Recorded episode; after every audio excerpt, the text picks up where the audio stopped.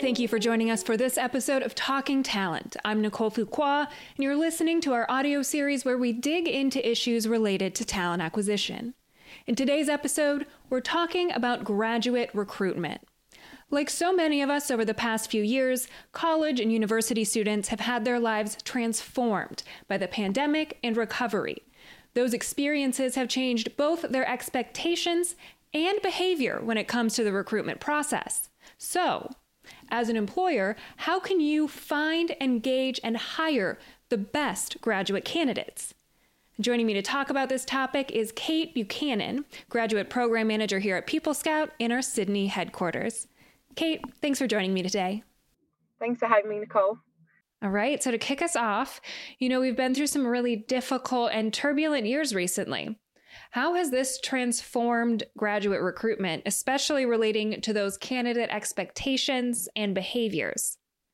Yeah, I think it has been absolutely a difficult time for everyone the last couple of years, but what it has allowed us to do is really propel the transformation in the in the industry. So where I think in the past we might have been a little bit apprehensive to take on new technologies, everyone's had to just jump right on in there and and gone from dabbling into a little bit of um, automation or virtual processes to a complete end to end virtual process. So it's been a, a, fantastic change for the industry to push us into that uncomfortable space. Um, but what it has allowed us to achieve is a lot more efficiency. So uh, enable us to get through and um, assess candidates in a more effective and efficient way. Um, and absolutely remove some of those more tedious admin and costly things like travel, room bookings, that um, those sorts of painful processes around grad recruitment that none of um, none of the recruiters really like to deal with. But um, look, what it has allowed us to do is get to those candidates quickly and manage those timeframes in an effective manner.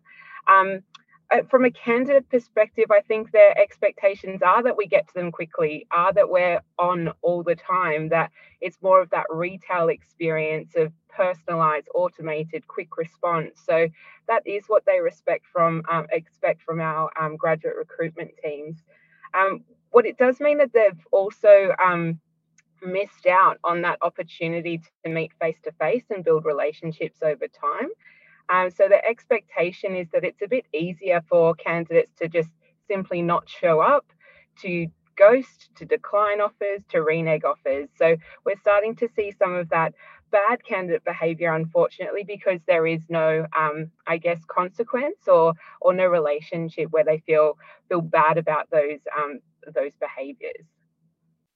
And how have these shifts and changes impacted employers? Yeah, absolutely. Good question. I mean, as I say, it's it's enabled us to be more efficient and effective, which is an absolute win. Uh, another great benefit is that perhaps our processes have become more ex- accessible. So those candidates that were perhaps rural locations um, that weren't able to, to do the big travel to, to the head office in the city are now able to dial in, or people holding a, a part time job working through university are able to dial into an assessment centre rather than taking a full day off work. So that accessibility is absolutely there. Also, for maybe neurodiverse candidates, there's a lot of technology in place that can enable those processes and a bit more flexibility um, that can be built into the selection piece. So, some great um, benefits there. Um, other sort of benefits or um, impacts on the employer is that just being mindful that um, although it can be easy and efficient, um, we are seeing that candidates are more likely to perhaps um, renege or decline offers at that later stage. So just being aware that that is um, more of a potential than it has been in the past, and to to plan for that additional activity that might need to happen. Um, so yeah, I think it's been a bit of a mixed bag in terms of benefits and um, and shortfalls, I suppose. I think the other um, opportunity for employers is to perhaps build in a bit more realistic job preview. Um, so where they aren't able to meet face to face or haven't been in the past, it's been particularly important um, to build in that um, preview of what the job is like, the culture, the environment, the day-to-day tasks and responsibilities. So um, too much virtual, I think, has um, been a bit too easy for candidates to move through the process and decline, and perhaps not really be able to differentiate between um, the different employers have been applying to. So, a real opportunity for employers to provide a little bit more differentiation, um, really showcase their culture, their people, um, and also try and build those relationships where possible, connect with candidates and reduce those renegs and ghosting opportunities. Thank you. And I think we could say that the past few years have changed relationships for a lot of us when we moved to being fully online. So, how should employers think about their graduate recruitment programs and their relationships with candidates in this market? Yeah, absolutely. I think um, you know there's a temptation with full virtual end-to-end processes for it to become a little bit transactional. Um, so there needs to just be a little bit more thought as to how we can be more engaging and really, um, I guess, work towards a sense of engagement and almost loyalty with candidates, if at all possible. Um, a lot of employers for many years have had an established internship program. So to engage with um, students earlier in their university journey and, and get in there quick to secure the, that top talent.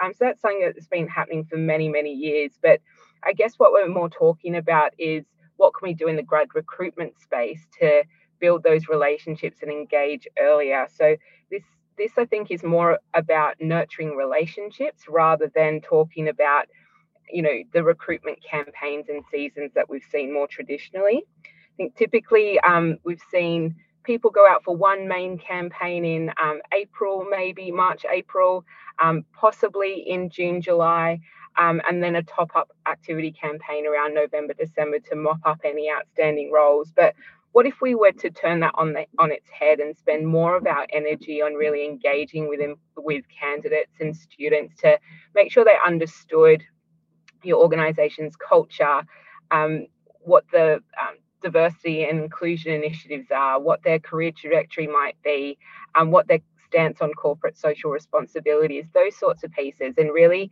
focus on nurturing relationships, building talent pools, driving engagement and loyalty so that when you do open for recruitment, those people that are um, interested in the process and interested in your organization are legitimately genuine and authentic candidates that want to be there. So um, I think just shifting our focus on relationship building and attraction um, rather than the sort of um, the churn of the recruitment process might actually give us um, what our candidates are looking for, and that's to build some meaningful relationships.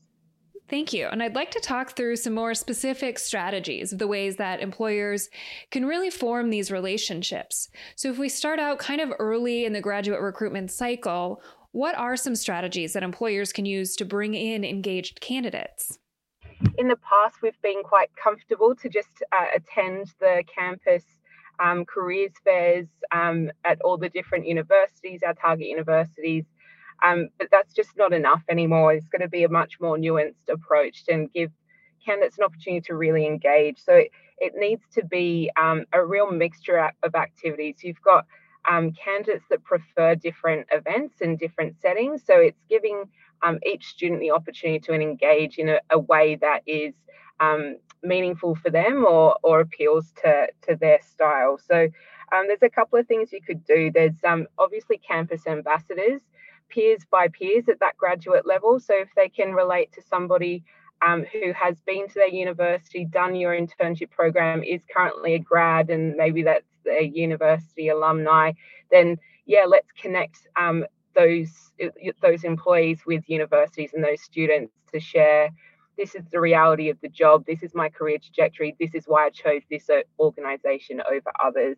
So, campus ambassadors are a really good one in terms of genuine and authentic um, relationships. Um, I'd also look at any sort of diversity and inclusion initiatives. Inter- International Women's Day in March is a great one for a targeted campaign um, to engage your um, your uh, female leaders in the business and connecting them with um, some students who are considering your organization, particularly if it's not a likely path for females to take into your industry. Um, and some networking events, anything to do with challenges or, or problems or sharing like a capstone project or something similar where candidates can really or students can really get to understand you know what their university degree means in your organizational context. They're really engaging um, opportunities for students. It's something that they can really get out of it. And on that theme it's also can we provide any sort of mentoring um, opportunities as well particularly think about any target initiatives um, to do with your graduate campaign or your wider organizational objectives and how can we relate diversity or social mobility or neurodiversity as as core, um, I guess, targets and um, areas of focus, how can we achieve that through grad recruitment? So, some targeted events and activities and partnerships would be really good to approach as well. I want to dig in a little bit more with what you were saying there about recruitment marketing early on in the process. What are some strategies that you would suggest that can be really effective with graduate candidates? Yeah, it's a great question. I think um, it's good practice to, even if you're not open for a selection process, to be capturing that footfall that might come through um, your graduate job profiles or job boards, your, your website. So, establishing an expressions of interest campaign and collecting um, that candidate data to, to really effectively um, nurture and keep warm, um, particularly if you're able to um, more granularly capture what area they're interested in in terms of um, business, what their academic background is, any of the D&I um, sort of initiatives that you're driving as well. And that allows you to then perhaps segment your content. And there's a great opportunity um, to have a look at that um, expressions of interest data and feed back to those candidates some really relevant content based on that segmented data. Um, so uh, recently, I've done that for an organisation um, every sort of fortnight um, to be sending out some targeted specific comms to each of those segmented groups, whether it be um, females in a particular area of the business, for example, or a particular location to give a, a graduate profile, a video of a project and, and the work that's happening on that, um, to give uh, an award win um, example or whatever it might be. Um, but for the every two weeks, um, even if you're not open for applications, it's really just about connecting with the business um, to give them that insight um, and opportunity to engage and get excited about what's possible. Uh, the more content that can be driven from a graduate lens, whether it be a testimony or a profile of a project they're working on, um, a quote, an achievement, whatever it might be, but it really resonates well with um, with their peers. So um, introducing that real people-led content um, gets candidates quite excited and engaged, um, and managing their expectations about what's possible for them as a graduate in the organisation. Thank you. And I, I know that you mentioned that concern over the increasing trend of candidates dropping out or ghosting further along in the process. So, what are some targeted things that employers can do as they get to that later stage to really keep those candidates engaged and interested? Yeah, I think that's a great question. You work so hard to build that diverse pipeline and make sure that you've got enough applicants moving through the process. So it's equally important to make sure that they're completing the process and they're not withdrawing at all. So there's a couple of different strategies around this. Um, you're going to make the process quick and efficient. Um, so you can't have candidates waiting around uh, one week, two weeks following a um, an interview, for example, or completing an online test it's all about managing expectations. So just be really clear and transparent with with students as to when you're likely to hear back. What is the selection process? What are you looking for? What are the key dates for each stage of the process? And trying to lock in some of those key dates with students so um, they know what to expect, when to hear back from you. So having that quick process and, and managing those expectations around the timeframes is absolutely important but there's also an opportunity to provide some meaningful content throughout this time. So if there is some delay while you um, wait for the pipeline to come through the selection process, that's an absolutely fantastic opportunity to share some meaningful content. Maybe you've got some culture news, you've won some new projects, there's a particular um, diversity initiative um, or co- corporate social responsibility initiative uh, sustainability, whatever it might be, but their key themes are important to this generation. So if you can talk to some of those case studies and examples that are happening in the organization as a bit of an update to say, um, you know, the assessment center is taking place on X date, but in the meantime, let's hear from this graduate who's working in this role and this is what they're working on. Um, and it just provides that sort of realistic job preview, that insight into your organization to really allow candidates to get excited, to remain engaged. And if they are having to pick between organizations and prioritize their time and energy, then I think they're definitely going to um, prefer or um, prioritize an organization that is excited, enthusiastic, providing that insight um, and really taking them on that journey. So I know you've mentioned the one positive change we've really seen in the past few years has been the transition that a lot of employers have made to add more technology into their process. So at this point, early on in 2023, what roles should technology play in the graduate recruitment process? Yeah, it's a great question, and I think it's it is the million dollar question. Um, as I say, there's a temptation to sort of automate everything, make it super efficient, bang, bang, bang, get the candidates um, filled and in play. But um, actually, there's probably a missed opportunity here. You can go too far down the technology path and lo- really lose that human element. So, whilst candidate expectation and preference is often, I want to self service, I want to do it in my own time, I want it to be online, they equally still do want to be able to engage with humans. They want it to be, uh, they want to be able to be provided with feedback. They want to have a conversation, ask questions, um, experience the work environment. So it's really about assessing the process. Um, what is most appropriate for technology without, within the selection process and the attraction piece. So, really thinking about what's the right mix between technology and human touch um, what I would suggest for attraction is, um, yeah, a good mix. You can absolutely still continue to have some virtual events, um, some great video content, some self service pieces, but it's equally important to provide those networking events and face to face opportunities for candidates to really get a feel of the people and the culture in the business. From a selection perspective, it's about what role can recruiters play that where they uniquely add value to the process so I think it's really about what is the most appropriate use of technology, automation up front while you've got the heavy lifting, the big volumes. And once you get to the select few, the people that are absolutely um, meeting that criteria that you're looking for, then that is when um, you start to, to bring in that human interaction, get them to meet your campus ambassadors, get them to meet your graduates, the hiring managers, the transformational leaders in the business, um, it's really important that they get a feel for the people in the businesses. Um, it's a big um, decision for candidates to make, and sometimes that the people, the environment, the culture um, can sometimes be missed in um, in the technology element. So whatever you can do to to bring in that human element, make them feel warm, engaged, welcome, and provide that um, authentic and genuine insight into the role um, then yeah, absolutely, from a selection perspective, put those human elements in.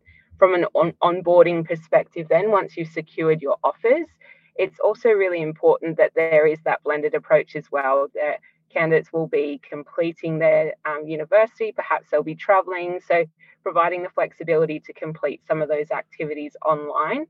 Um, but also having an appropriate mix of other activities where they can come and experience um, their work environment, meet the team, really engage. And when renegs and uh, declines have been such an issue for many organizations in the last couple of years, perhaps even considered bringing them on early in a casual ca- capacity so they can really embed in the team, get excited and engaged about the role they have as a graduate once that formal program kicks off. Thank you. And are there any final thoughts or reflections you'd like to add? Yeah, I think as we head into a new recruitment season, um, we need to remember it doesn't have to be a complete revolution. It, it can just be an evolution on your previous intake. So, really think about what worked and what didn't work. You know, what are the objectives? Um, what are you really trying to, to solve for? What were the key challenges or, or areas of focus? And really think about what um, variables of your campaign, whether it be an attraction piece, um, switching up something in your selection process, or introducing or taking out some of your technology, any bit of small change to really directly address an area of focus or a challenge is really important. Doesn't have to be a complete rip up the book and start again. So just really focused changes that are directly linked to um, what you saw the previous year and what you're trying to achieve in the following year. Well, that's the perfect place for us to wrap up today. Kate, thanks for joining me. Thanks, Nicole. Take care. And thank you for listening. If you have any questions that we didn't cover today, you can send them our way. You can email us at marketing at peoplescout.com or you can find us on social media. Just search People Scout on Facebook, Twitter, LinkedIn, and Instagram. But to make sure we don't miss an episode, visit our website or subscribe to our feed on Apple Podcasts or wherever you listen to podcasts. Talking Talent is a People Scout production, music by Sound Design through Shutterstock.